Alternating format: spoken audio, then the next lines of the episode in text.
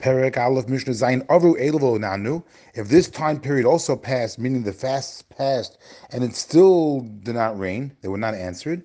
Mematin b'maso matan. Then they have to refrain from doing business in areas of joy. For example, they're not allowed to go ahead and purchase items for weddings. Those are joyful business transactions.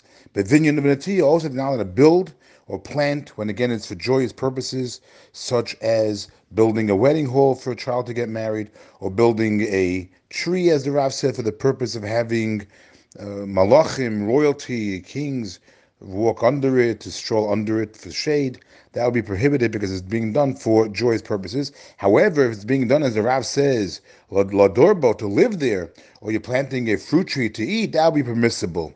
Be'erisin of an Isuin, it's also prohibited to do Erisin and Isuin. These are the two stages of marriage. The first stage is Erisin, just betrothal. Let's say a man gives a woman a ring, and then there's an Isuin, the second part of marriage. So either one is prohibited during this time period. However, it's only prohibited if the person had already children.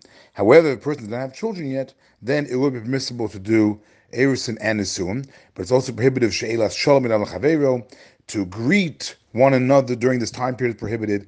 Kivnei Adam hanezufin al makom, like people who have been nezufin rebuked by Hashem, and therefore those people are not allowed to be greeted. Since Hashem rejected their prayers by not bringing rain, it's like Hashem placed them under a ban, and therefore they're not allowed to even greet each other. Says the Mishnah, Hayechidim chozrim u'mesanim nisam. The righteous people go ahead and as we mentioned earlier, who are these individuals? These individuals, these are the righteous people, the Torah sages. They go ahead and chosrim or mesarim, they go ahead and they continue to fast at Nisan until the end of the month of Nisan. But again, not not the whole community fasting, just these Yechidim, these Torah scholars. Yotza Nisan, if the month of Nisan passed, the Yardu Geshamim, and then it rained, Simon Klola. Then it's a Simon Klola. It's not a good sign. It's a sign of Klola, of displeasure, of curse, because it didn't rain before. So if it rains afterwards, then it's a sign of Klola. Shnemar, as it says, Halo Ketzir Chitim Hayom. It says in Shmuel, is today not the wheat harvest season. What happened was was that when the people went ahead and they were asking, they were requesting a king.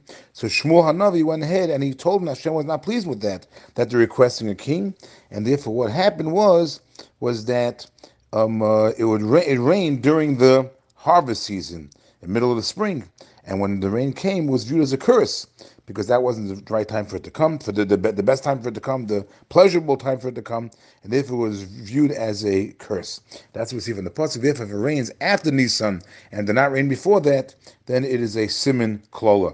Now the Rav points out that all these dates given for the fasting is only for Eretz Yisrael, the land of Israel, when it only rains in, in, in the winter time. But in other countries, when the rains come at different times, then the fast would be set up to be appropriate for the different countries at their time when it should be raining